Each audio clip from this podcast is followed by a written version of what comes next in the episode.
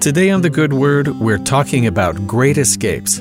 Like Harry Houdini, who was famous for being able to escape from locks and chains, boxes, even water tanks, there are great escapes happening every day.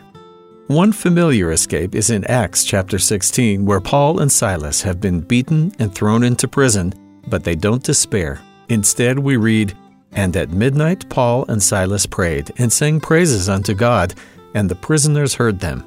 And suddenly there was a great earthquake, so that the foundations of the prison were shaken, and immediately all the doors were opened, and everyone's bands were loosed. Paul and Silas were free. In the Book of Mormon, we read of two other preachers, Alma and Amulek, who were imprisoned for their beliefs as well. And Alma cried, saying, How long shall we suffer these great afflictions, O Lord? And the earth shook mightily, and the walls of the prison were rent in twain, so that they fell to the earth, and Alma and Amulek came forth out of the prison, and they were not hurt.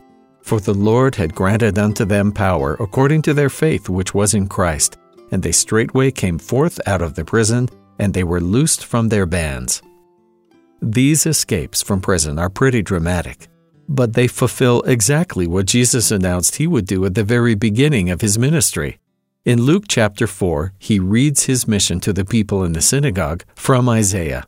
And when he had opened the book, he found the place where it was written, The Spirit of the Lord is upon me, because he hath anointed me to preach the gospel to the poor.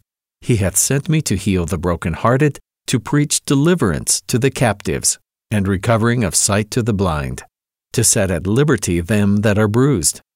When Paul and Silas were freed from prison, as well as Alma and Amulek, it does show the Lord's power to free us from prisons of stone and metal bars but the greatest escape, the most dramatic prison break of all, is the one each of us can experience through Jesus.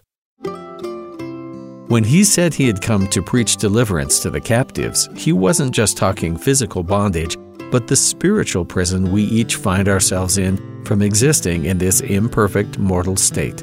Jesus has broken our bonds of death, freeing us to be resurrected and live forever, never to be sick or die again, but also and certainly just as important, He can free us from the consequences and sorrows of our mortal sins and difficulties, enabling us not just to live forever, but to be made clean and perfect in Him and live forever with Him.